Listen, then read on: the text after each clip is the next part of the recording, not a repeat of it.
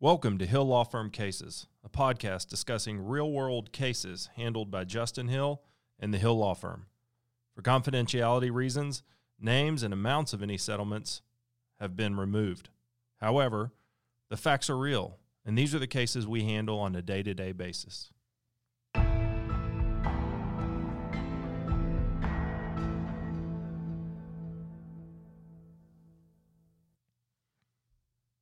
Since I became a lawyer, I've been very involved with the Mothers Against Drunk Driving. I've sat on the board, I've been chairman of the board, the advisory board here in San Antonio in South Texas. I've donated to their causes, I've walked in their walks, and I've represented a lot of victims. One of the first cases I worked on involving alcohol as a young lawyer involved a man who got drunk on the job not on the job physically while out laboring, but drunk on the job while he was out entertaining clients. He took out some of the bigwig clients. He had a company credit card, he had a company vehicle, he had a company cell phone. He was high ranking in the company. He took out the clients, and they had way too much to drink. Then he hopped in his company vehicle and he was driving down the road. Then he decided to look at his company phone and when he did, he crossed the center line of the road and he hit my client head on. My client was 19 years old. I always remember this case for a few things. One, it was very early in my career, and I learned a lot. Another thing was my client was in a vehicle that was one of the safest vehicles on the road, and she was hit head on with a delta V, meaning change in speed, it was probably 70 miles an hour. In most vehicles, my client would not have walked away.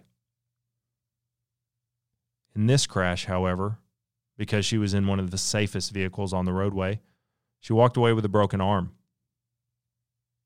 And I always remember that and I always learn the lesson on how safe your vehicle is matters.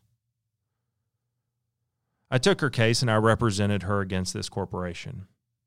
My client was a freshman in college, and the defendant was one of the largest crane companies in Texas.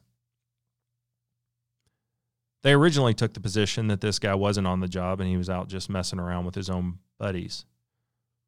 Once we started deposing their clients, they didn't like that. They didn't want us to know how they ran their business, how hands off they were, with their corporate credit cards or what they encouraged their employees to do. I remember as a young lawyer feeling like I did not know what I was doing, but I knew I wanted to fight. I knew I was in the right. And I knew that there wasn't some amount of money they were going to pay me to just go away. So I fought. And we worked up the case. At some point, they made an offer on the case that I still look back on and I can't believe I turned down, but my client listened to me and trusted me to do the right thing. Their next offer was almost double what I had just turned down. We accepted that offer. That case ended up paying for this client's college.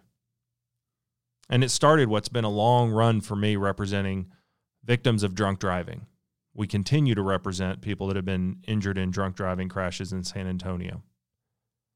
We also represent victims of drunk driving in what are called dram shop cases in San Antonio, where we sue the bar owner for overserving people. In this case, I just talked about, we looked into the dram shop case, but we didn't think it was a good dram shop case.